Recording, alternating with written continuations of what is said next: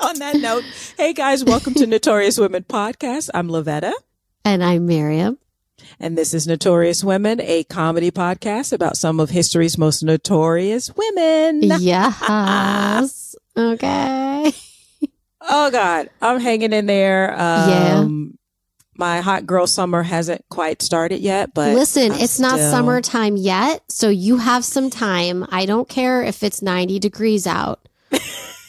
I I the June 21st girl. When does this come out? Oh, I don't know.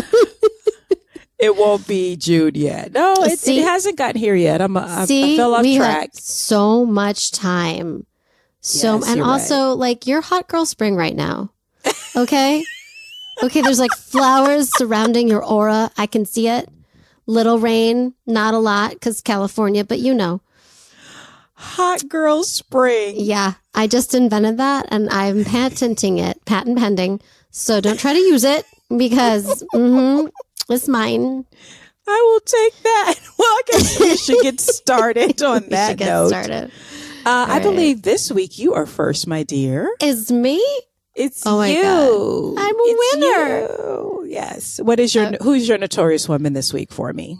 Okay, What tell me listen. about. I went down the rabbit hole and I'm so excited. I'm a little too excited. Okay. Okay.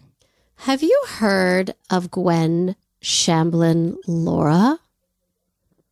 That sounds vaguely familiar. Shamblin sounds like a made up name that a southern person would make up to sound fancy. All right. Well, it's funny. Uh, you're kind of uh, creeping into the truth here.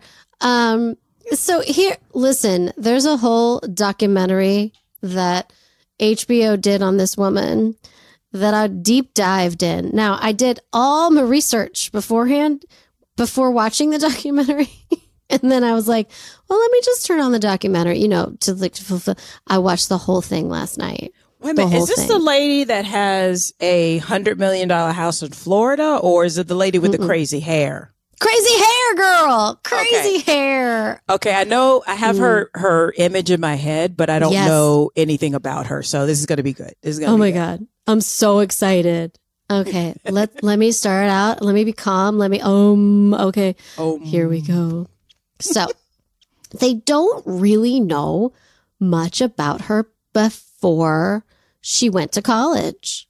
Like she was born February 18th, 1955, born and raised in Tennessee. I managed to find her father's name is Walter Henley, who was a doctor. I cannot find who her mother is. Um, I know that she earned an undergrad degree in dietetics and a master's degree in food and nutrition with an emphasis in biochemistry from the University of Tennessee in Knoxville. So she was a registered dietitian, a consultant, and a faculty member at Memphis State University for five years. Like this all Oh. sounds kind of boring, right? She also worked in the city's Tennessee Department of Health for five years. Hmm. Okay. It's fine. So she happened to be raised in a Church of Christ family, um, which happens to be strict about not letting women be leaders in the church. That's like just like put that little nugget like in your brain for later. Okay. Okay. Okay. Um, So- it's in there. All right, just put it in, let it stew. All right.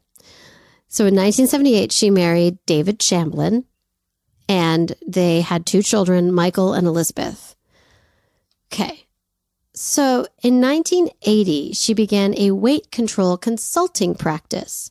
Doesn't that sound like it's a real thing? I'll go on. Um, so she apparently had struggled with her weight in college. And she counseled, after all that education, that genetics, metabolism, and behavior modifications did not explain why some people uh, stayed thin and other people were overweight. So, our girl here founded the Weigh Down Workshop. Weigh as in how much do you weigh? Weight, Mm. weigh, I- weigh down. See what they did there? I see what she did there. Yep. Yep. Okay. I see it. Um, so it was a weight loss program with no food restrictions, no exercise regimens, no weigh-ins, no no calorie counting, uh, which started in 1986. That sounds good, right? So it's like the anti Weight Watchers. Was it though? Uh, Oh, uh, Right. Yeah. Like you think it, right? Mm, Right. mhm. So experts were like a little bit concerned that it eliminated exercise and it didn't suggest like some nutrient dense foods, like, you know, but that's fine. So as she was developing the Weigh Down workshop, she got her master's degree uh, at Memphis State University. Um, so, as part of a counseling center, she hosted the first class in a mall in Memphis, Tennessee. So, it was a weigh down workshop class. Okay. Um, it, they were offered as small classes in retail settings and like non religious settings. So, you can imagine Okay. where I'm going with this. yeah, this sounds very like Weight Watchers, curves. Right. Like, Yeah. women come to me, I have the answer. Right. Yeah. So she began hosting the program at Bellevue Baptist Church near Memphis in the 90s.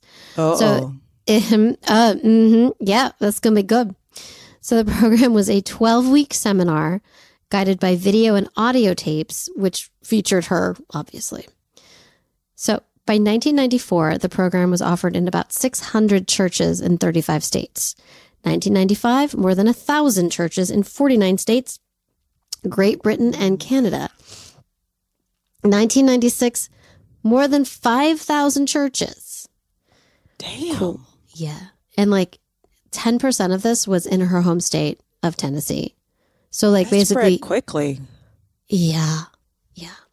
So in 1996, the Weigh Down Workshop had a staff of 40. They built a headquarters in Franklin, Tennessee, and she began hosting an annual summer convention, uh, a desert oasis in the Nashville area. So in August of 1998, the workshop hosted more than 21,000 classes with more than 250,000 participants worldwide. So she got some criticism for using Christianity in like her label while she built her business. So she was con- she was connecting losing weight with the Lord. Yeah.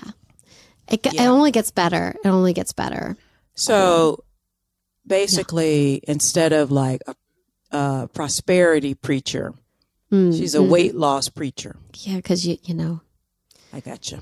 you gotta get a gimmick if That's you right. want to get ahead. Um, I don't think those were the notes to that song, but anyways. I was gonna. were- I was. I was politely ignoring that. so Thank you for being a friend. I won't start singing that song, but thank you. um, okay, so in 1997, she wrote a best selling book called The Weigh Down Diet. It sold more than 1.2 million copies. So she teaches in this book, and it's a book, so you can read it. I'm not going to lie right now because I can vouch for it. So it teaches that the love of food should be transferred to a love of God. So you cut your food portions in half and you only eat when you're hungry. So that sounds fine, right? yeah, that Uh, sounds fine. Yeah. All right. I mean, like, I disagree, but like, okay, do you? But I'm going to keep talking. So in this book, she writes how she hates her body. She writes how her body is is the worst. She couldn't control herself. Listen, if you like look at pictures of her, she probably was fine and just like hated her body because she was told to hate her body, you know? Right, right. Um, so she says from the book, only feed the stomach when it growls or burns. She Burns. burns. Yeah. Okay. Okay. Some more fun facts from the book. She says, you'll enjoy making food for your family and not eating it. So, and she gives you tips on how to distract your family from the fact that you actually aren't eating. Um, So She al- she's preaching a eating disorder. What? What'd you say? What? It sounds like allegedly. it sounds allegedly. like it. As someone who has struggled with like hmm ninety nine point five percent of women, uh, body issues and like we wanted to Uh-huh. be skinny, especially when you're younger. Um, yeah, not eating works. So- Yeah, it does. It does. It'll also kill you, right? You'll die, Yes. but you'll get you'll be real thin, right? It'd be real thin. right? Um, I mean, or even not, but you'll definitely like have some organ trouble. Um, Yeah, so- but you also learn that not eating does work, but it's not sustainable. it's not. So Yeah. in the book, she also explains that people have zero excuse not to lose weight. And she gives examples. She says, like, maybe if your child is dying or you've been out of work for over a year, you can still lose weight. I said that. I did. I said that. Because it's you would look it in the book. Um, and then when it comes to your children, well, we have to raise the next generation to never be fat, right? right. So she suggests uh, ways of convincing your children that they're not hungry and to like, you just put their food away. Just be like, you're not actually hungry. I'm going to put it here in a bag. And then you distract them so that, um, they, they forget that, that you're starving, that their parent is starving them. Um, she wrote this and down. so basically, she wrote this down and sold it and was a bestseller. That's why you got to question when bestsellers are bestsellers. You know? I've just open the mind, right? So her theory is basically like you only eat when you cannot function. So you should enjoy that feeling of empty. She's very big on that. Enjoy that feeling of empty. And then as soon as you're full, you know, stop. And if like, if God forbid, God, huh, get it? Cause she does this through churches. I made a joke. God, for- get it? See what I, mm-hmm. see what I did there? I- I- you want food like outside of those parameters, you just drop down to your knees and pray. Right? pray the hunger away. Pray the hunger away. So, Okay. like, a good Christian would care more about God than like silly material things like sustenance. Right? Right. Right. Of course. That makes sense to me. Not Right? Okay. And she says you have to reach God's hunger point in order to allow yourself to eat. Cool. Um so and then okay, there's this there's this YouTube channel called Fundy Fridays and I love her so much and her response to the book was this. Reads like the ramblings of a starving madwoman. And I I had to share that cuz that's funny. Oh my God, that's hilarious. Um, so she she had an interview with Larry King. where She talked about how she was once 20 pounds overweight, even though she was exercising like a fiend and she tried to throw it up, but it didn't work. So she ended up with this. Like no explanation, no nothing, just like, yeah, that was fine. And Ev, the thi- let's talk about the fact that nobody was calling her out. Nobody But was this like, was the this is- nineties. The nineties were Yeah. wild. We're finding out. Like they were wild. they were crazy. Um, okay, so then she gets crazier. Ready? All alleged, mm, but you know, other people have proven it. So here we are. She built a faith based diet empire to create her own church. So she was doing all this through churches and then decided she wanted her own church. It's called the Remnant Fellowship Church in Franklin, Tennessee in 1999. Uh, and then she completed, she created a building in Brentwood, Tennessee, 40 acres. In 2004, it was done. So around this time, she also decided to change her tune as to the basic foundation of her Christian belief and what like her followers should believe. So okay, listen, this Jewish girl cannot claim to know much. Okay, that's me. I'm me. That's me. So she she sends an email to her followers saying that she believed that the doctrine of the Trinity was not biblical on August 10th, 2000.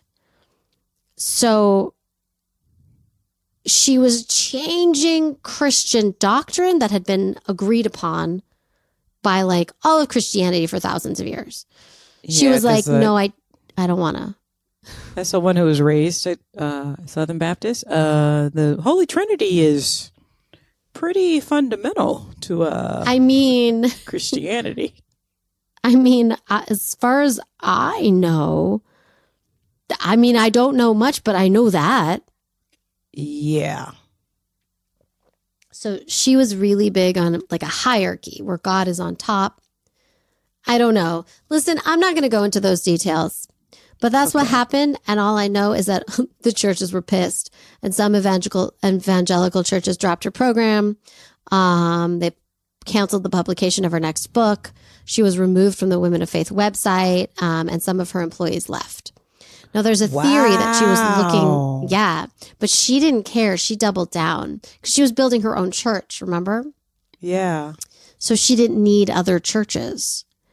Well, apparently she did to run that I program. mean, well, I'll go on. Here we Okay. go.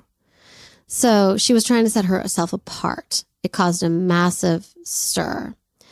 So what happened as well is that she had this business the weigh down headquarters, and there was a phone counselor and who who loved her and wanted and believed in her, but was then um, instructed that this was a business and she was there to sell, sell, sell, and the churches were just the outlet.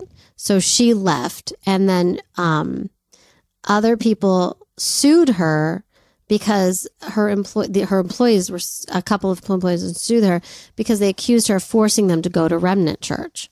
So the lawsuit settled, and everything is alleged, alleged, alleged, alleged. It's all alleged. okay. So she also, in upon selling her theory, kept referring to the Holocaust, just like over and over again. Then she denied it, but I mean, there's video. I've seen Wait. a lot of video. Wait a minute. So mm-hmm. I'm sorry. I'm What? just Yeah. so she Why did I say Holocaust? she denied she denied referring to the Holocaust or denied the mm-hmm. Holocaust. She no no no. She did not deny the Holocaust. This was the 90s. We weren't doing that yet. Okay. she she she would use the holocaust so she would talk about how the jewish people were in camps getting starved and they lost weight hashtag Uh, goals I'm, I'm sorry. What? yeah i know like take a minute because it's hard to process what i just said yeah So when we see So- pictures of the Holocaust, we're horrified, yes uh, full of empathy and yes and uh, sadness and sadness and and anger. She sees, Yeah. oh wow, fabulous waste. Really? they're hot there's a quote from her wow. that has apparently been wiped from the internet. But somewhat, so I got this from Fundy Fridays. She goes, uh, This is the quote How in the Holocaust did you have all these people getting down real skinny? They eat less food. Then, yeah, Ew, well, I know. just gross. I know. it's real bad. And p- multiple people gave her several chances to clarify or explain herself. And she just apparently she made it worse. I'm going to read an interview. Are you ready? Yeah. so Gwen says, when people are in prison camps and eat less food, they lost weight. All of them. The interviewer tries to clarify. Miss Shamblin, are you sure? Surely you are not making comparison between the force of starvation of a population and middle class Americans' eating habits. Are you honestly doing that? Gwen responds, I have been for 15 years and a lot of people have responded. Mm. Hmm.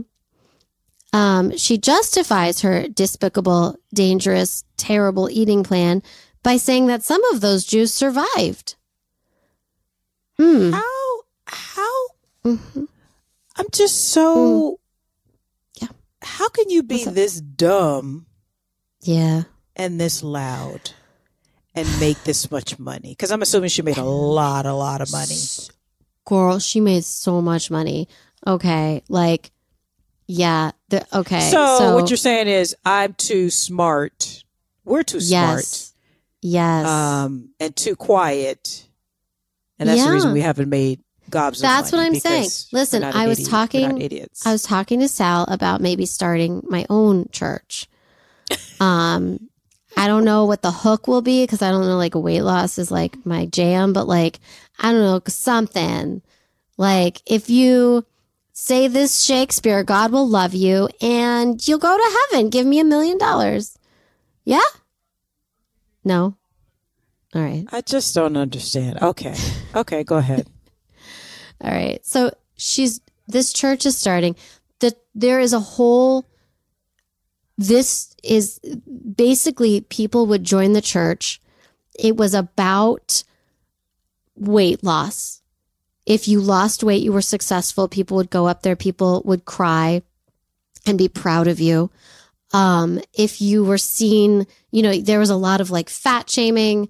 Um, and and basically people were starving right and you you had to it was more than just showing up on sundays she created this sort of compound where she would convince everyone to like work for her and so everyone was working with everyone else and so there was this bubble um also like there was like some solid jewish appropriation happening like that was fun Well, um it sounds like a cult, allegedly, it does allegedly sound Uh, like a very solid cult and of course she's going to bring in more Jewish. Mhm. she- of course, she's going to appropriate. Yup. If she used the Loves Holocaust and be like. "Look how thin they got." What? And you see like some videos of like did Jewish weddings where they they're they're on the chair. She uses that. They have a Passover service with like Hebrew letters. I'm like, y'all, no, no. Um, and so also like here, fun little quick fact. She lived in a plantation house. Just thought you would like that. of course she did. Of course Uh-huh. she did. And the the people who went to the church would like dress alike. They would act alike. Their children would dress similarly. And the way they dressed their children was like turn of the century, like white frill. Like boys look like little Fauntleroy, who was adorable. I loved that book.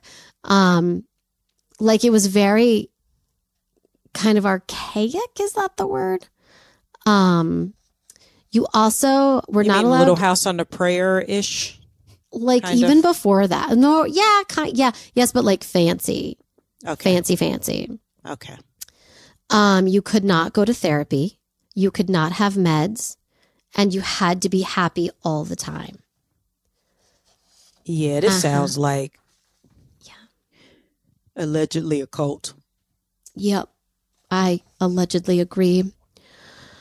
Wow. Okay. So there was a whole thing. She has two children, Elizabeth and Michael. Now I could get, listen, go watch the whole thing. It's so good. I could get into detail, but what a good example of how they ran things was at one point her daughter had a mis, uh, not a miscarriage. Her, her youngest baby died of sin, of SIDS and awful, right? Terrible. And she essentially swept it under the rug. Nobody was to talk about it. But behind closed doors, there are people who've come out and said that they were called to get um, counseled, was I think the word that they used, which just meant kind of yelled, no, like nobody wanted that because that was terrifying. Um, to see who did the wrong thing to piss off God in order to hurt that child. Like they blame, they basically blamed the quietly blamed the congregation.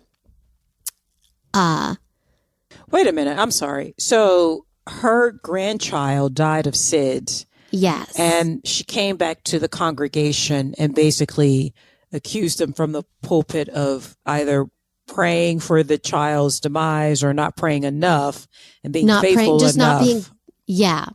Now, from what I gather, it was never talked about like in public.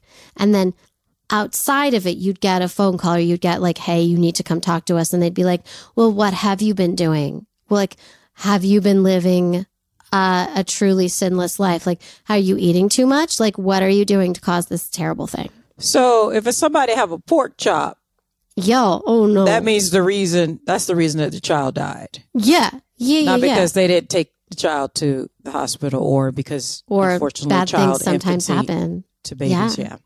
Yeah. Okay. I'm, Yeah. I'm with you. Yeah. I'm still with you. Okay. So, so speaking of children, this is where it gets extra good. Um, I don't mean good. Let's be real. She was very big into how you discipline your children. She was Uh-oh. huge into that. And she encouraged spanking to a degree where, quote her, if they're not scared of a spanking, you haven't spanked them. If you really, if you haven't really spanked them yet, then you don't love them. You love yourself. And there's like, you know, a moment where like a two year old got so spanked that probably traumatized. And she used that as an example of how to discipline your child. I bet you she didn't talk back anymore. And this was a two year old. So this woman sucks. I'll just say it sucks. Yeah, I'm with you on this one. So there's This so woman is not five-part- only. Uh, I'm sorry. This woman is not only an idiot. She's heartless, creepy, weird, uh, and perfect for a cult leader. Uh, I'm just gonna say. Oh, Uh, yeah. yeah. Okay. So- go ahead.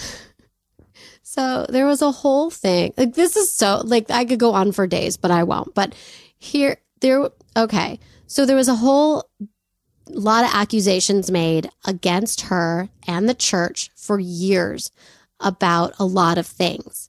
Now, one of which was child abuse. There was a thing that happened to an 8-year-old boy named Joseph and his parents were were members and they they had a really hard time with him and it's a, it's like a long awful story but ultimately that child died and Aw. when the coroner analyzed the body the child died of child abuse. Like that was the final that and so the parents were put on trial and then the church was analyzed. Now they weren't able to find anything from the church itself or at least enough to actually say that the church encourages this. Right. um, but I, but what we do know is that the church paid for the parents' defense. Um, you know, lots of money. Um, and we also know that they do that a lot. They will try to defend. Now, I will say, okay, that the HBO docuseries tells you that there is a response that they finally did hear from Remnant Church because Remnant Church had nothing to do with the documentary. But they did post a response on their website. So I went to their website. So now they're stalking me. And um, basically, I, ca- I can't even read the deny. They deny everything, literally everything. They deny all of it. I'm not going to read the whole thing. There's just too much to deny. But if you ask them, they're body positive, LGBTQIA supporting, gentle parenting, anti racist. Like that's what they say. yeah. Yeah. So, you know, yeah, cool. So they also have members sign custody of their children over to the church in their will. No. Yeah. And when divorce happens in the church and they're they have they have their own lawyers and they will use those lawyers to fight for the parent who's staying in the church to keep the kid and they attempt to separate the kids from the family that's left. It's all alleged. Everything is alleged. Alleged, Right. alleged, alleged. Of course. Um, so the investigation didn't turn up anything. The- But yeah, that's it's it's alleged. Huh. Okay, so she had a hard stance against divorce until she changed her mind about her own marriage. And in 2018, she divorced her first husband. And two months later, she married her second husband, Joe Lara. Um, and the wedding was in the church that was paid for by church members. Um, and some church members did not like it. Um, especially because Joe was overweight. of course. Oh my God. It's hilarious. and that, I mean, the whole Joe and Gwen thing is like long and complex, but also like a little hilarious. They had their own YouTube channel And Joe like was an actor. He played Tarzan in Manhattan. Remember the movie in like 1980 something? That he was Tarzan. So Oh my god, that's hilarious. yeah. That's so Um, okay. May 29th, 2021.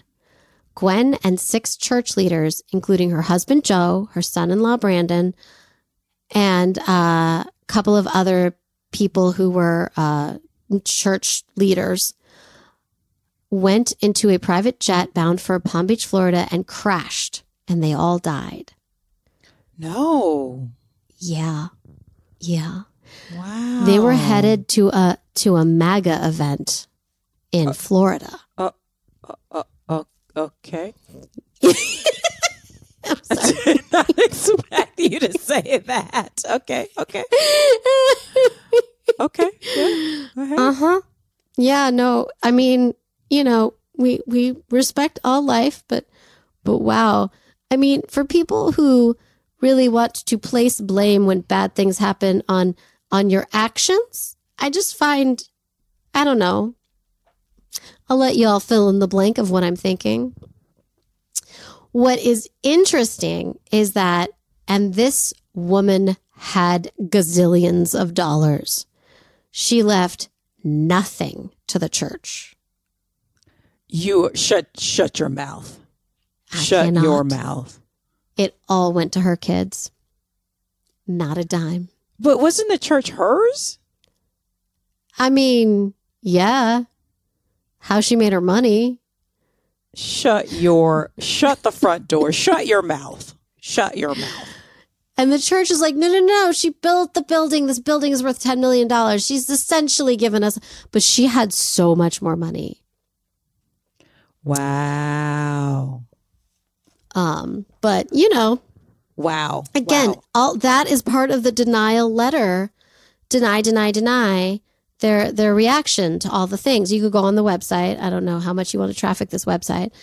Um, the church is still running. Mhm. you know, it, I don't think that they're like listening to our podcast or anything. Um, What does she die of? What does she die of? like plane crash? Oh, oh, I'm sorry. I'm sorry. That's right. That's right. That's right. Yeah. I'm sorry. But like, the, apparently there was a whole thing because Joe used to like fly planes, and um, he hadn't in a long time. But then Sugar Mama, I'm sorry, his new wife was able to pay for like, you know, upgrading the flight, like certifications or whatever you need, and like getting a fancy new plane. So After all of that, Like- she married a fat man. Oh, but she starved him. So like later on in the YouTube series, he's skinny again. Oh, he's oh he's skinny again. Okay, okay. Yeah, I was going to say. I was like, is that worth it? I don't know that that's worth it. Millions of dollars, but you can't enjoy food ever again. I know. I know, don't like, and, and listen, it. I'm not fat shaming because I have been every size between a four and a 14. Um, Yeah. so it's, I think you have to love people no matter what size they are. And if people suddenly gain weight, then usually that's indicative of something else. But I'm definitely not like a body shamer or whatever, but I just find it so odd that Mm, she's so like fixated on being skinny. And Yeah. her second husband is larger. And then, of course, she starved the poor man to death. I'm with you. Like, I don't know if it's worth living in million dollar homes if I can't have pork chops. I don't think so. If I can't have like delicious pork chops made by like, I mean, that's what you use your money for. That's what I use my money for. the fancy yeah, food. or like, yeah, fancy food and like, like you feel satiated. I mean, everybody has Yeah, different relationships with food, but I'm with you. I, I don't think it's worth it to live in a fancy house if I can't enjoy Mm-mm, uh, mm-mm. yogurt. Well, you can enjoy a bite of yogurt. No, or I, like then you're I can't go to the right. I can't go to the fridge when I'm hungry and like What's it's Complete. really interesting because eat a whole yogurt. The, right. The you know the this they they really deep dive. It's a good. It's called The Way Down on HBO, the docu series where they they interview a lot of people who left, and they talk about how like their bodies were very damaged. Like yeah, like I just want to be clear. Like if just I didn't trigger warning, but like you know if you have weight stuff like like one woman talks about how she, her kidneys aren't fun- aren't functional in the correct way anymore. Because Yeah, like when starving- starving yourself has massive Starving yourself is not Um, good. That is why when you're lost in a jungle or crashed on an Yeah. island and you're starving, people start eating people. Hello, Yellowjackets. Yeah. I'm just saying. Listen, people start looking Um, delicious. But if you think about it, it's a great way to control people. They're hungry. Yeah. They're not. I mean, look how the s- society makes women care more about what size they are than like the state of the world we live in. You know what I mean? or, like or the state of their own bodies, as long as it looks a certain way, as long as it's Exactly. thin. And I've, I mean, when I was nursing two babies, I got really thin, but I was exhausted and I actually had an, like an injury. And I remember getting all this, all these compliments and being like, I feel like shit. like, I know. wish I had more weight and I didn't feel as bad. Yeah. Um, and I wasn't trying to do it. It was just my, that was my body chemistry doing what it does. Um, I just want to say one more thing about this. Alleged. It's all alleged. Everything is alleged, but you can look it up because it's fascinating. It's allegedly fascinating. yes. Oh my God! Say her name one more time. Gwen Shamblin Lara. Yeah, that she is like- notorious. Mm, And she's got notorious hair. Check out that hair. I'm like, see, that's another thing. that I'm hair. vain. I'm vain. Okay. Like a lot of people. And I think it's good to be vain yeah, because too. I could not follow a cult leader who looked the way she looked. I don't care Yeah, that would be my problem. I I'd mean, be like, I mean, why? I like. yeah. Like, why? I mean, it, if you don't, if you don't have good judgment in your hair, I don't think you have good judgment in teaching me anything. Uh, in some of just the saying. some of the interviews, they actually fully talk about her hair, and like they're like she was really obsessed with her hair, really obsessed. She's she was obsessed with her hair, and that's what she came out of the salon looking like. Okay, yeah, I, I'm sorry, I can't. Not to be like that. I'm, a, I'm being a bitch, but girl. I mean, I'm sorry, she ruined lots of people's lives, so it's okay. Well, it's okay. Also, because Allegedly ruined a lot of people's lives. Yeah, that's what I said. that's how delusional Allegedly. she was that she could look in the mirror and be like, mm, "Good, no, girl, no." I'm just saying. oh man, I Well, mean, whew. Thank you for sharing, uh, Gwen. I my notorious woman this week is a woman named Lisa Nowak. I think I'm saying that right. Lisa Nowak. Nowak. Okay, You know who this is, but I'm gonna get to it. I so, do. okay. okay, okay. Lisa Nowak was born Lisa Marie Caputo in Washington, D.C. on May 10th, 1963 to Alfredo Caputo, a computer consultant, and Jane L. Caputo, a biological specialist. So Okay. she, you know, middle, solidly upper middle class family. Uh, Washington D.C. area in the 60s. Now she was the oldest Okay. of three girls, um, and she grew up. Even though she was born in D.C., she grew up in Rockville, Maryland. Um, Yeah, everyone who's born in DC is growing up in like Virginia or Maryland. From like, that's a very general statement I just made, but every Yeah. story I hear. Now, it, when she was about six in 1969, she watched the Apollo moon mission and became interested in the space program. Okay. And so she became obsessed with everything space, particularly in 1978 when they introduced female astronauts. So that she was not basically 1978. 1978. Yeah. So that is basically why. Uh, so she basically was like a science and space nerd before it was cool, because now it's cool, but back then it was not cool. You were like the Okay. one girl in the back of science class being better than everybody else. Yeah. Now, in high school, she was a scholar athlete. She was named Student Athlete of the Year and graduated uh, as a co-valedictorian. So, um, she was a smarty pants. So it's no surprise that her final year, she was accepted at Brown University, which is an Ivy League school, and the Naval Yeah. Academy at Annapolis, Maryland. Oh, Now- okay. her parents both her parents thought brown was a better choice obviously because it's an ivy but she want she felt like her ch- that annapolis offered her a chance of achieving her dream of becoming an astronaut Okay. I can by going that. to the naval academy so sh- that's where she went she thought it was a better fit so she went she went off to um, uh, Annapolis. Now, Annapolis only started admitting women in 1976. Wow. Sorry. So by the time she got there in 81, so it was only five years old. They started, I mean, it was, they had only started accepting women like five years previous. So yeah. she was like the other girl on campus. Well, she there. So there were other women in there, but only about uh, each of her four classes. So it was only about six percent of the student body women made up six percent. Um, but I mean, I I know it depends on how big it is because when I was in college, uh, black the black population was only five percent, four percent. I think. Oof. That is. Um, yeah. So now female cadets were still harassed by male classmates in the 80s, and occasionally a male professor would inform the women out loud that he did not think women belonged in the class. Of course, you know, yeah. Yeah. Little lady brains can't take it. That's um, true. That professor's dick was small. Anyways, go on. So she, but she pushed through and she graduated um, from undergrad 1985 with a BS degree in aeronautical engineering. Wow. Um, and because she graduated with her bachelor, she was commissioned as an ensign in the United States Navy.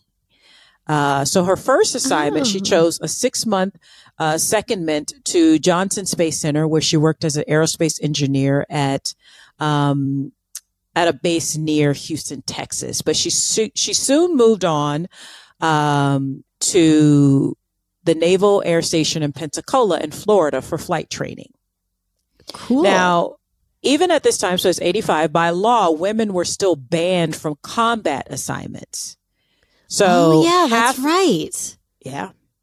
So half of the jobs in the Navy were unavailable to women, regardless of aptitude or ability. And there were doubts about the wisdom yeah. of training women for these jobs that were not permitted for them. So it's basically limiting their opportunities because yeah, people were good with discrimination. That. Yeah.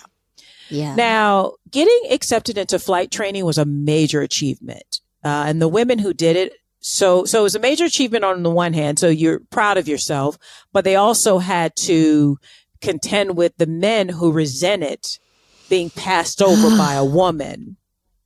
Yeah. So, yeah. But like like like most women, I mean, Lisa just blocked that out and did the best she could I mean, and kept excelling. That story yeah, that yeah. story is still being told. I it's you just girl keep going. You know, that's what I say. Yeah, and it's that, that thing where you're only here because you're a woman and it's like, no, I'm here because I'm I'm qualified, but but the men can't. Yeah. Anyway, so in 1990, yeah. she entered graduate school where she earned a few advanced degrees. Um, and in 1996, she finally achieved her dream of becoming an astronaut, at least a little bit step closer to that. So becoming an astronaut, I had no idea. Like, you not only have to get degrees and usually be in the armed forces, but there's a lot of training on top of having several advanced degrees as well as being having been in the military. so I'm it's not close lot. to becoming an astronaut no. is what you're no. saying.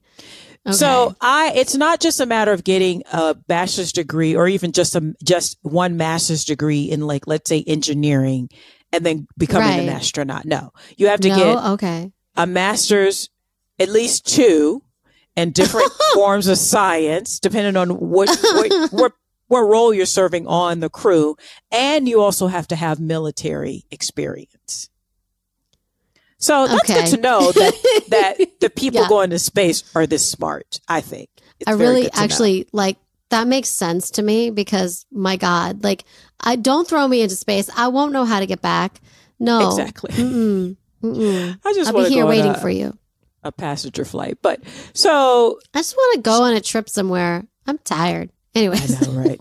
so in '95, so she she was uh so in 96 i mean she was inducted into a into the NASA astronaut program along with 34 other students. So wow. in 1996, okay. there were 35 students, including Lisa.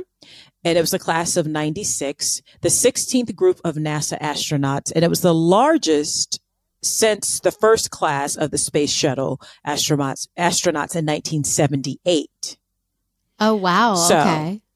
So we're about 18 years out Um, Yeah. and yeah, so now, so this is great. Everything is going well for Lisa.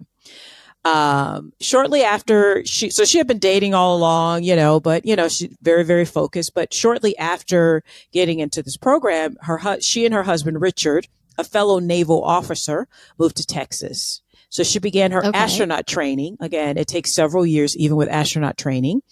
And she and her didn't even know husband began Okay. I didn't I didn't know that either. Began a family once he was in the Navy, so he was moving around and but he finally got settled down, especially once it could have been like a financial thing. Uh, because despite what people think, the armed forces don't pay as well as you think they should. Um, Yeah, they don't. And so, so I'm imagining, I'm, I don't know if there's like a stipend that comes. I would imagine there's some sort of stipend or something, but they also decided to start a family. So he was stationed in Texas, so he didn't travel. He didn't get deployed away. Oh, so, yeah, Yeah. so they were together and as a family. Um, and he got an assignment uh, near in, in in the same city, so they could be more settled. Now, in December of 2002, she finally got word. So from 96 to 2002, she's been training to go to space Oh my God. Wow. but just in simulations, you know, Right. training, physical training. Uh, but she finally got uh, an astronaut. She got an assignment that her mission would be. Uh, so she got in December of 2002. She got word that her mission would be in November. Uh, I'm sorry, in November of the follow of 2003. So Okay. basically, 11 months to train. That she's so in 11 months she's going to space. That was in okay. 2002. But she's been training for like a hundred years at this point. Yeah. I know I'm good at the math, so I'm right. Exactly. Okay. Yeah. but tragically, the Columbia disaster happened three months later in February of 2003. Oh. so I that pushed a that. whole, yeah, that pushed a, pushed a whole bunch of stuff. up. So that meant that they probably were not going to deploy in uh, November of 2003. So later that year. But they still Oh. buckled down. Uh, and it was also personally devastating because a few of her classmates from that 1996 uh, class were on Yeah. the Columbia. So Ugh, yeah, it that's got to be so hard and also scary, Yep. Yep. dude. Now, around this time, so we're in 2002, 2003, she became close with a fellow astronaut, a man by the name of William Oefelein. Okay. It's O E F E L E I N. Ofeline? I have no idea. I don't know. Ophelin? Ophelin, maybe Ophelin. During a training course, so again, more training courses. They were that was in Canada in 2004. So 2003 Okay. is a lot of that tragedy, the you know recovering, and she's still training. Now, when the two returned back from Canada, they began an affair. Mm, he was you were gonna also say that. married. Yeah, he was also Ugh. married, and this Y'all. affair went on, and so so much that his wife, William's wife, found a series of emails between he and Lisa. So she filed for divorce, and he they were he was divorced by May of two thousand five. Oh wow. Okay. So the wife is like, "I am out of here. See you. Wouldn't want to be you." Um, Peace. now, after the divorce, he moved into William moved into a small apartment, which he gave Lisa a key. She left personal Okay. effects there, so it's almost like they were dating, even though she was still married. Yeah. So- okay. They had a pretty on ongoing. Basically, they just she had an she was living in an open marriage. Basically, that's what it seems like. That- like As long as like he's okay. she had a husband and a boyfriend. Mm, I mean, girl, get it. You know. Listen, that is the dream. No, I'm just kidding. I I'm a very faithful woman. I'm Just- happily married, and he might still be in this house right now. So that's what I have to say about that.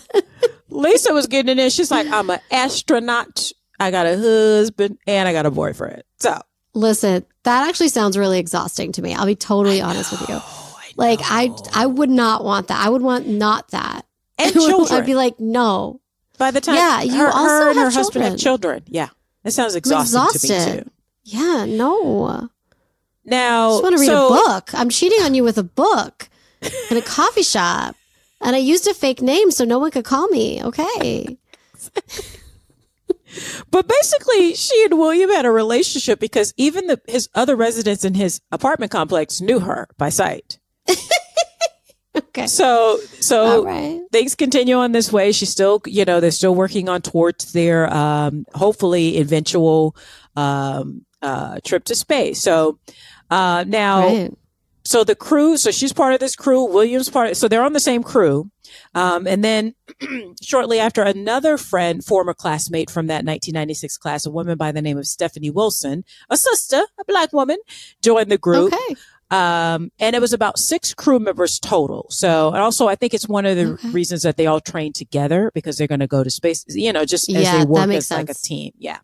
It's So- kind of like theater, you know, you're going to rehearse with the people you're on stage with. See how that So- probably doesn't make sense to most astronauts, but it makes sense to us. Yeah, it, it totally makes sense. Like you, you, you get Thank to you. know each other and like, yeah. Yeah. So, uh, you're in it together. Now the crew kept studying and working towards the goal of flight. And finally on July 1st, Independence Day, uh, or Independence Weekend, uh, 2006, uh, Lisa, William, and the rest of the crew of the Discovery crew. So theirs was Okay. Discovery went to space. Yes. It's Oh very my God. successful. And all, all in all, they spent 12 days and 18 hours and 36 minutes in space, uh, in which they traveled 8 million kilometers, 5 million miles. Um, so everything went well. You know, they ran a couple tests, they did some walks. Everything re- went really, really well. And the Discovery landed back at Kennedy Space Center on July 17. Um, so everything's great. So back on Earth, the crew members did press and they were considered heroes. They attended the Olympics. Yeah.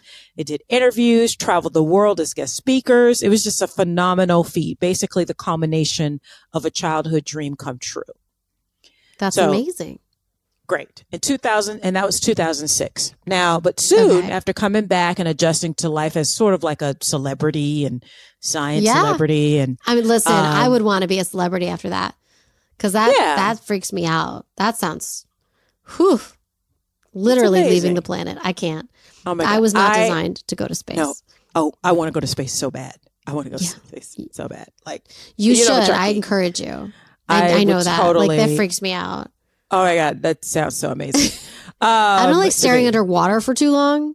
Oh, Like the I abyss really freaks me out. You don't understand. I would be, obviously, it'd have to be something safe, but I would be so happy taking a trip to space. Listen, Uh, you make that money, girl, and you can. I would just, I would be so happy. So, but back now, back on Earth, she has to get back to her life. Now, again, Lisa and William have been having an affair since basically like 2004.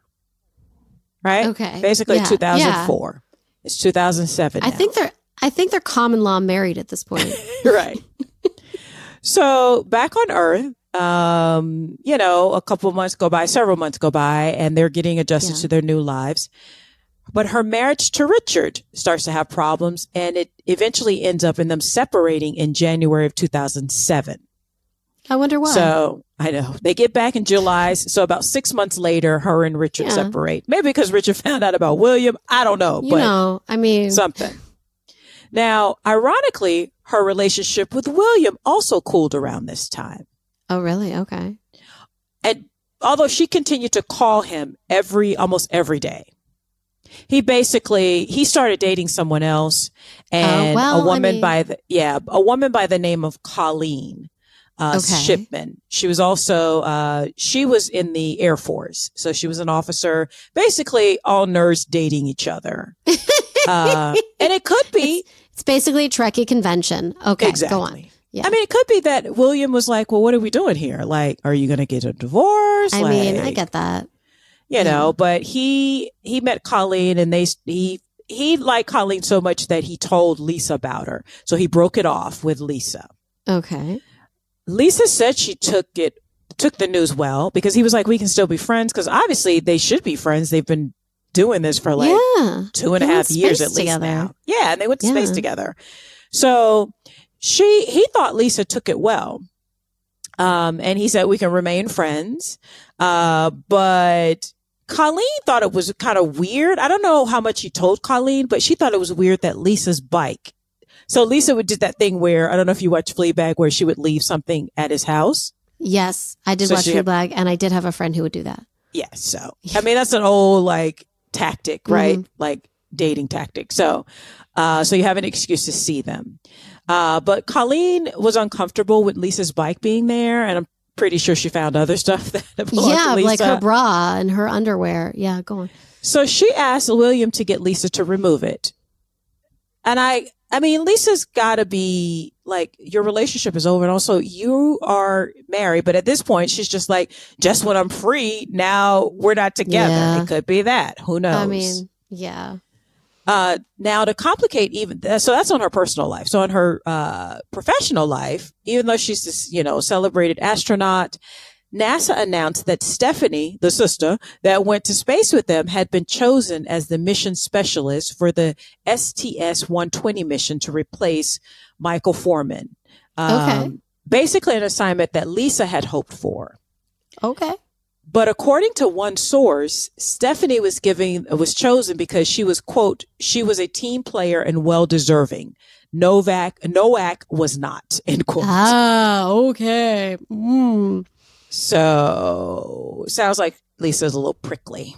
Uh, I think maybe that's a good way of phrasing it. or maybe just stressed because she was juggling a husband and a boyfriend. I mean, that is a lot. years. And two kids. My God, I can't. and training to be an astronaut as no, well. No, I don't. I need a break. I need a vacation from what you just said. Okay. Exactly. So, so apparently all of this led to stress. She started spiraling and, you know, personal life seeming, seeming to go down. I think, I think honestly, she's a high achiever. This is the first time in her life that things have not been working Yeah. out for her. That she didn't get exactly what she wanted.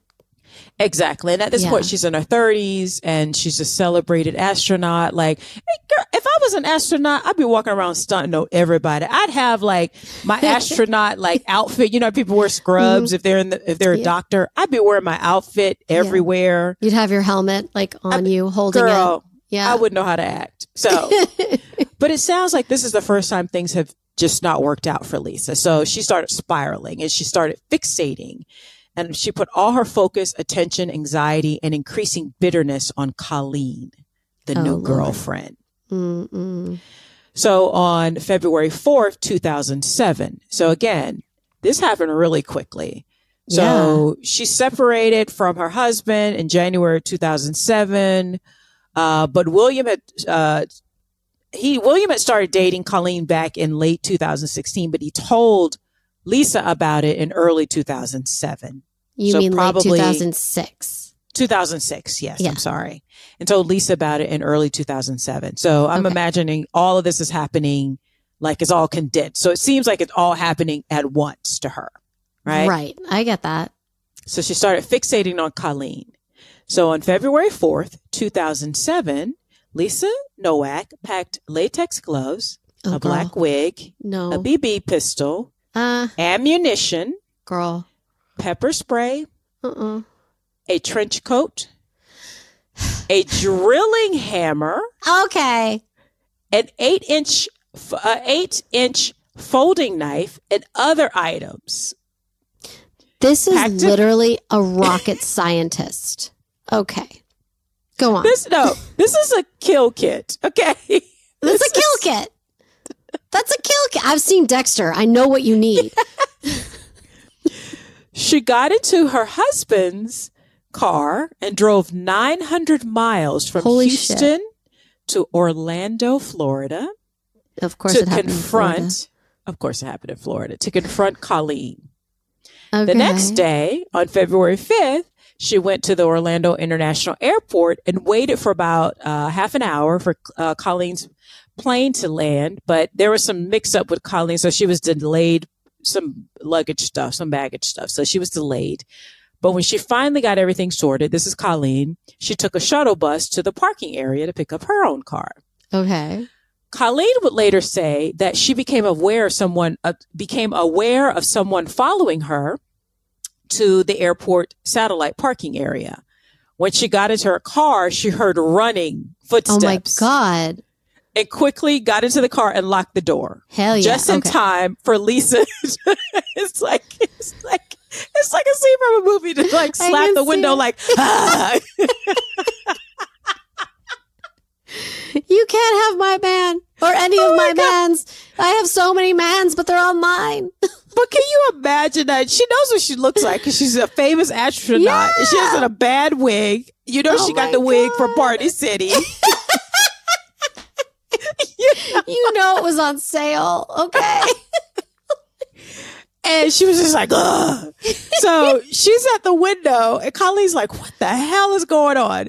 As then she says she tried to open the door. When that didn't work, Lisa Right. asked her, "Oh, I need a ride." So it's like it's like a it's like a roller coaster of Mm. emotions. Ugh, ah, I just need a ride. yeah. And I then don't give rides. And then Lisa started crying. Oh my God. So it's like, ah, I just need a ride.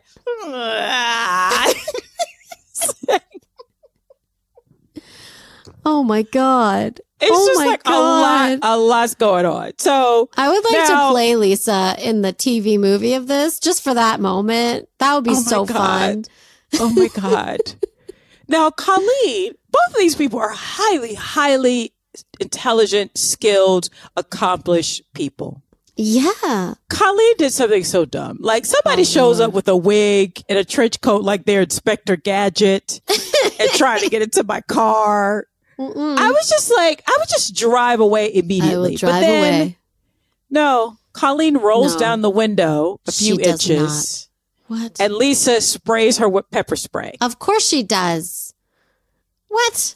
thankfully it didn't work so colleen was able to drive off and she immediately called the cops um i guess lisa didn't have a backup plan even though she, this woman's literally an astronaut and she didn't really think this thing She through has because like two or three master's degrees. Okay. Okay. right so she's like several several opd airport division officers arrive minutes later with the first op- officers observing her throwing a bag in the trash at the parking shuttle bus like I just you know there's point- cameras around I just want to point out that she is doing this in the parking lot of an airport. If there's ever a place you're going to be in which the police can arrive immediately, it's an airport. Okay.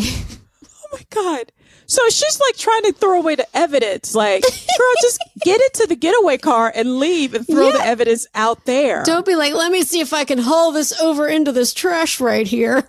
No, she's dilly dallying around the airport and they arrested her They arrested her on charges of attempted kidnapping, battery, attempted vehicle burglary with a battery, Mm-hmm. and destruction of evidence. Well, she did that. now, in so apparently, Colleen had a handwritten request for a restraining order against Lisa after her arrest. Uh, yeah. Yeah. Uh, and in it, she referred to an acquaintance of of her boyfriend, but did not Okay. identify William. She claimed that Lisa had been stalking her for two months. Probably. Lisa told investigators she was involved in a relationship with William. Uh, this is what Lisa told them when they confronted her, which she described as being, quote, more than a working relationship, but less than a romantic relationship. So she's still equivocating, like, Wow. eh. uh, but citing evidence of an elaborate planning, disguises, and weapons, Uh-huh. police Yeah. recommended she be held without bail. So she was. I agree. Okay. Now, two fellow astronauts, can you imagine somebody calls you about this on- Mm-mm. on me? So they're trying to help their friend. So they appeared before the judge on Don't- Lisa's don't- behalf. Don't do this shit. I don't want that phone call. I mean, If I will, ever do I this- will go to court and I will speak on your behalf, but I don't want to. I guess is I my need you to do that for me, but I also need you to come and find me and clown the hell out of me. girl. You know you're gonna look good. I got You- it's you- gonna be great. You need to come and be like, Inspector Gadget, really? Okay, this is what we're doing. I'll be like, well, you did your research. I'm here Yeah. for you. Okay, so almost done here. So, so they came and they ap- appeared before her on her behalf, and basically the um the her attorney in the pre-trial release they remarked that her good work should count for something. She's an astronaut, yes, I mean, right. So the judge was like, yeah, so she was ordered, Lisa was ordered uh, to be released on $15,000 bail under, under the condition that she wore a tracking device and had no contact with Colleen. Okay. But before she could be released, OPD, Orlando Police Department, uh, charged her with attempted first degree murder and announced that she would not be released on bail. I mean, So, yeah. I mean, yeah. Um, this is the one time the OPD got it right. I'm I was just going to say, I'm, I'm agreeing with Florida cops right now, and I don't know how to feel about that. Yeah. Rarely do. Here we So are. in the first arraignment, um, she so her lawyers pushed back that she had already been granted bail, and they pressed. Uh, so this the serious charges was just to keep her in there. So the, in the second arraignment, she was charged with attempted first degree murder with a deadly weapon. Uh, so the judge raised uh, the bail by ten thousand dollars. Um, in addition, so just a higher bail, and she posted it. I was uh, going and to say, she she's probably got that money. Yeah. Especially, I would imagine that they had like endorsement deals after coming back Yeah. from space, and like, uh, and then Colleen surprisingly dropped the protection order on February fifteenth. I feel like William probably Yeah. talked to her. Yeah. Yeah, I don't know what he said, though, because I wouldn't do that. yeah. I would be like, yes, forever you can go nowhere near me. Again, like you're. I, it would be because you could think maybe she just had a momentary lapse in judgment because she I don't is care. like this Great. So- decorated astronaut. You know what? That's fine. But when it comes to me and my body, you can stay away and go live the rest of your life. That's No, if it was me, I would have. I was like, listen, you want to solve this out like women outside? You want to go Yeah. to toe to toe with me? None of this disguises. Let's do this, girl. Let's do it. Um, that's kind of bitch I am now. okay. A few Yeah, I'm months not- later, I'm not like that. Like I run away. Okay. no, no, I totally. Especially if you don't come after me in a bad wig. Come on, girl. We got to do this. Yeah, this. that's true.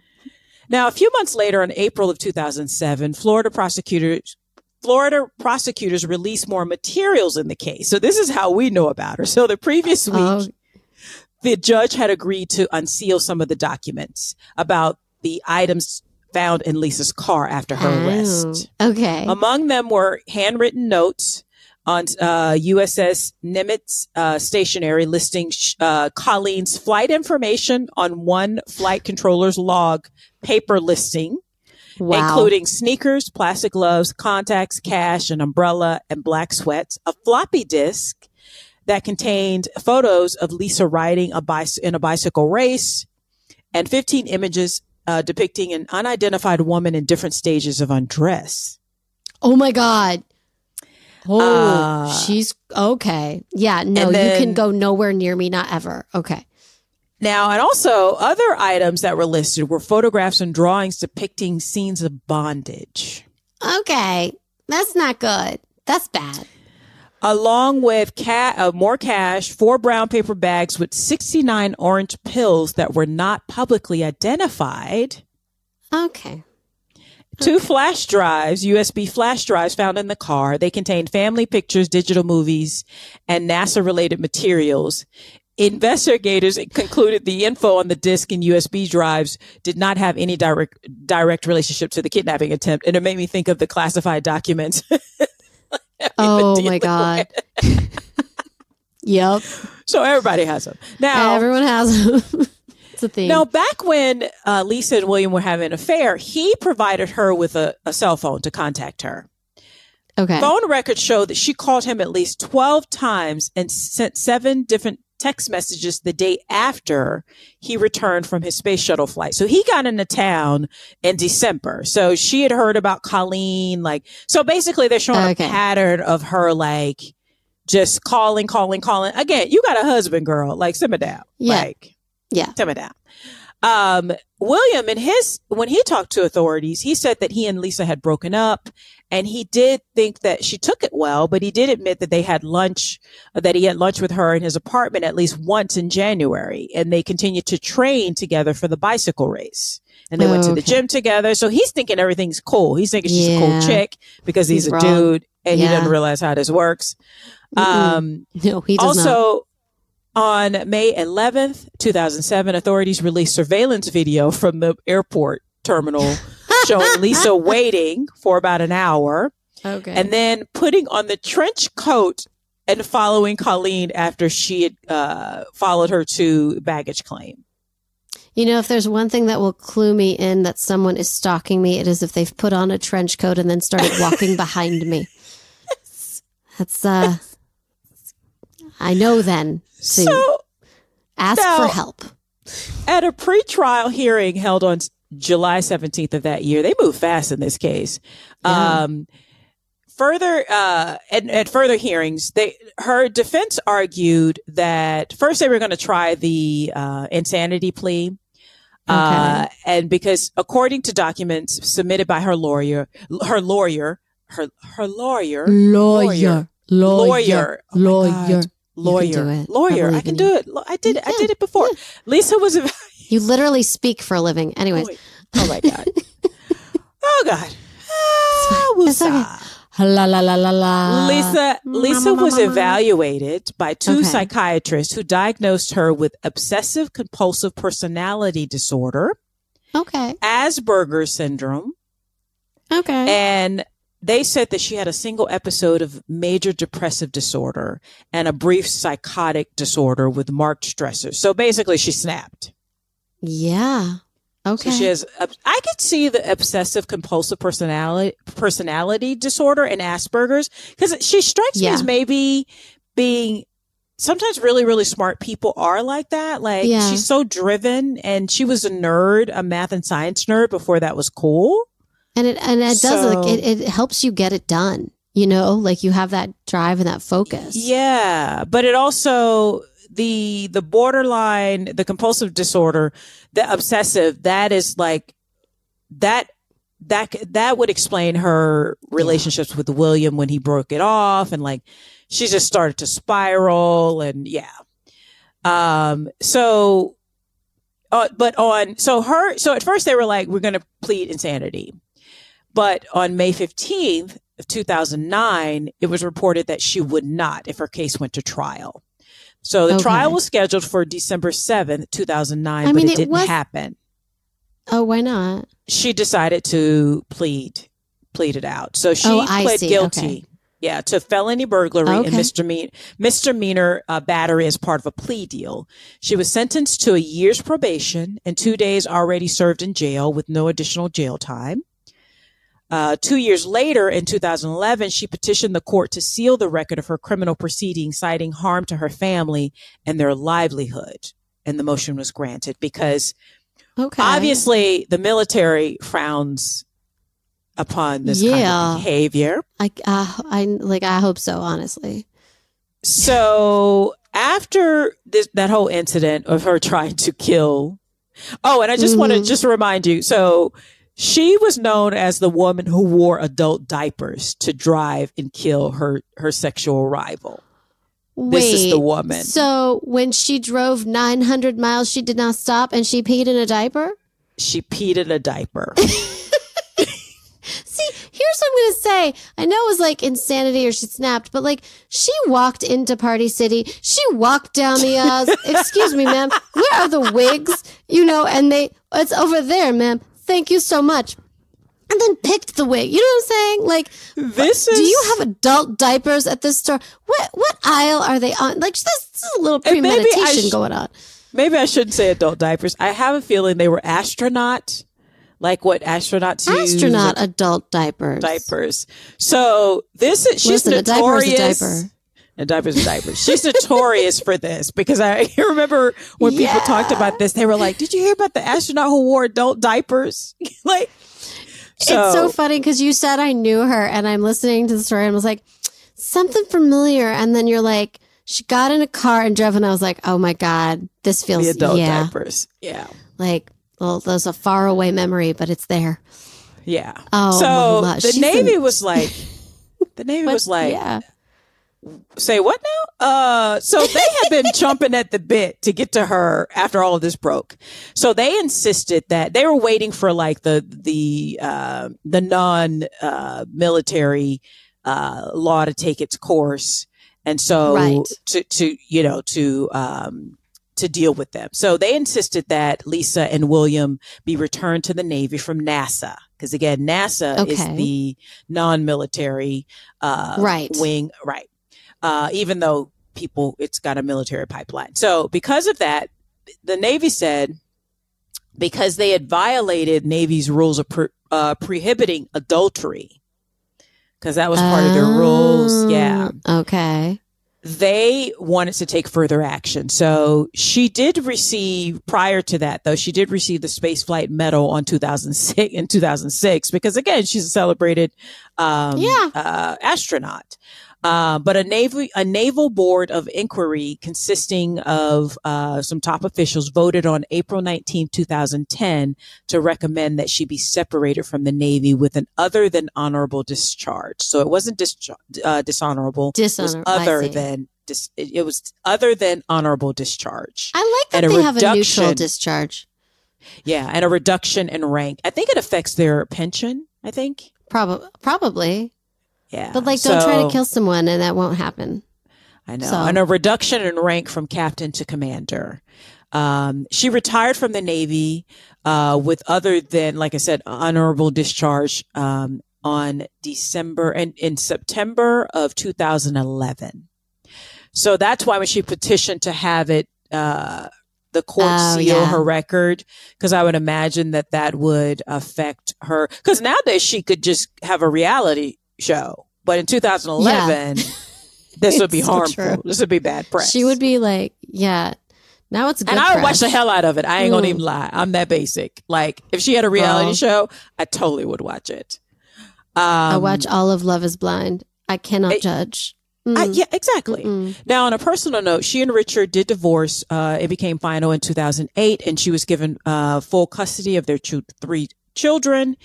Now, in 2017, She was given full custody of their children after trying to kill somebody.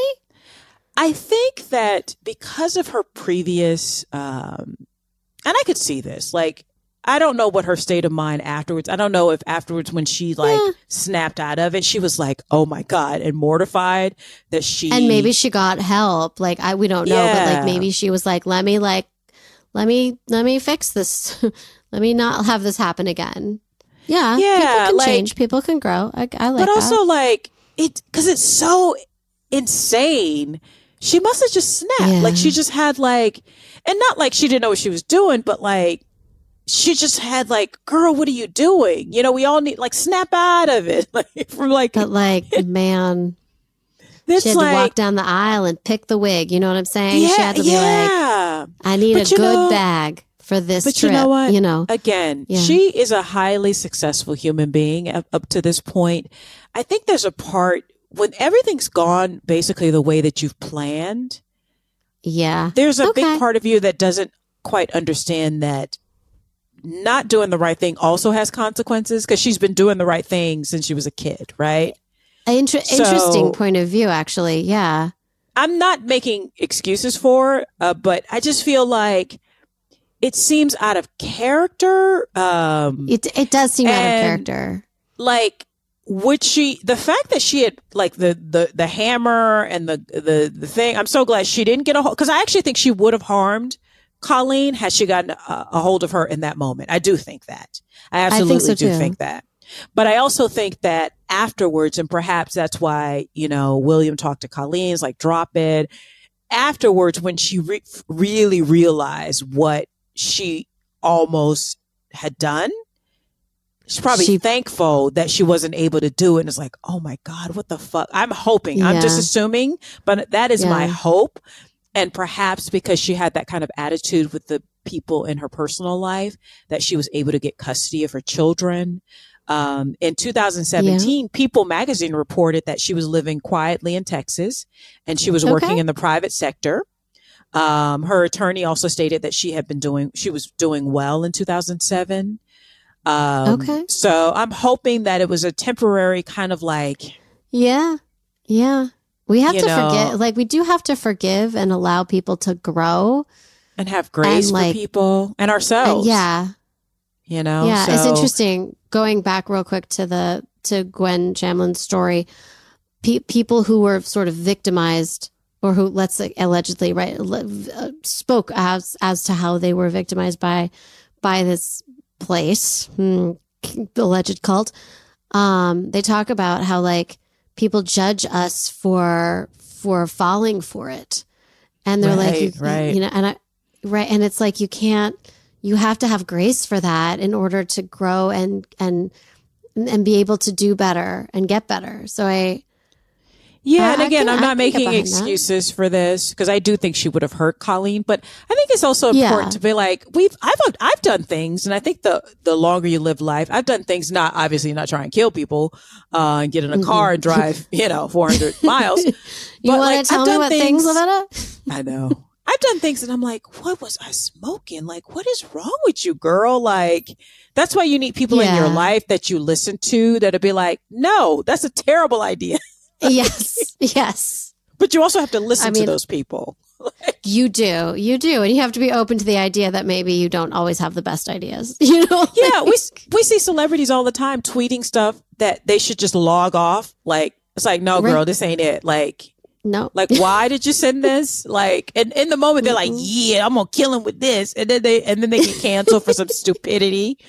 Uh, some Right. stupid thing they've said, and and then they feel like they have to double down. A lot of people have caught themselves like because people respond negatively, and then they double down, and it's like no, and then Yeah. later on they're like, oh yeah, I was tripping, like. But um, Lisa was doing a little bit more than tripping. But as you can imagine, her story has been adapted for television. Obviously, Law and Order has covered it. I'm ready. Um, I haven't seen it yet, but I'm gonna. of course, a 2008 song called Road Trip talks about it. Um, Um, a, a Astra music video, I Love You More Than You Love Yourself, is uh, references this whole thing with Lisa Nowak. Um, and um, I guess the, the lead singer played the role of Lisa in the video. So it kind of like, you know, videos like, it's like, Oh, I'm gonna watch that right now. yeah. Yes. So, and that is called, it's 2017 Astra music video for I Love You More Than You Love Yourself. Um, and just numerous other things. Also in 2019, in a film, Lucy in the Sky, Natalie Portman, uh, starred in it, produced it, and it's loosely based Yeah. on Lisa Nowak's story. So, Oh my god, I have to watch that. Oscar winner, Natalie Portman doing. So, Yeah. that is Lisa Nowak, the uh, astronaut who wore adult diapers to go and kill her romantic rival. Uh, you're welcome. Amazing. Thank you.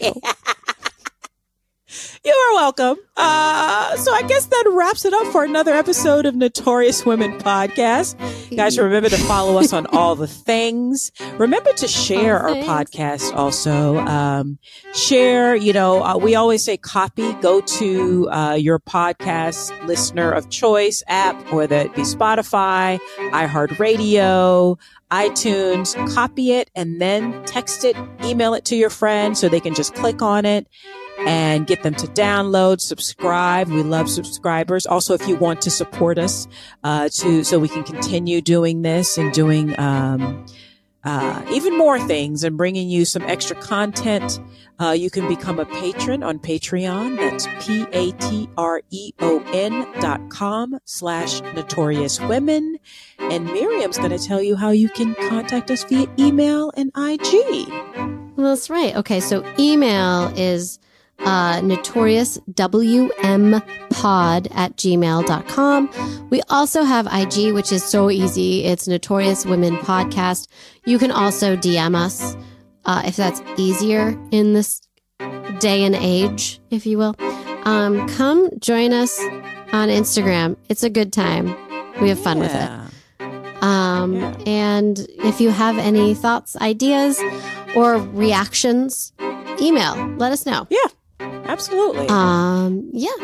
And thank you guys. Again, we appreciate you always listening and downloading and sharing us with your friends and family and loved ones. And we will see you guys next week. Bye bye. Bye bye.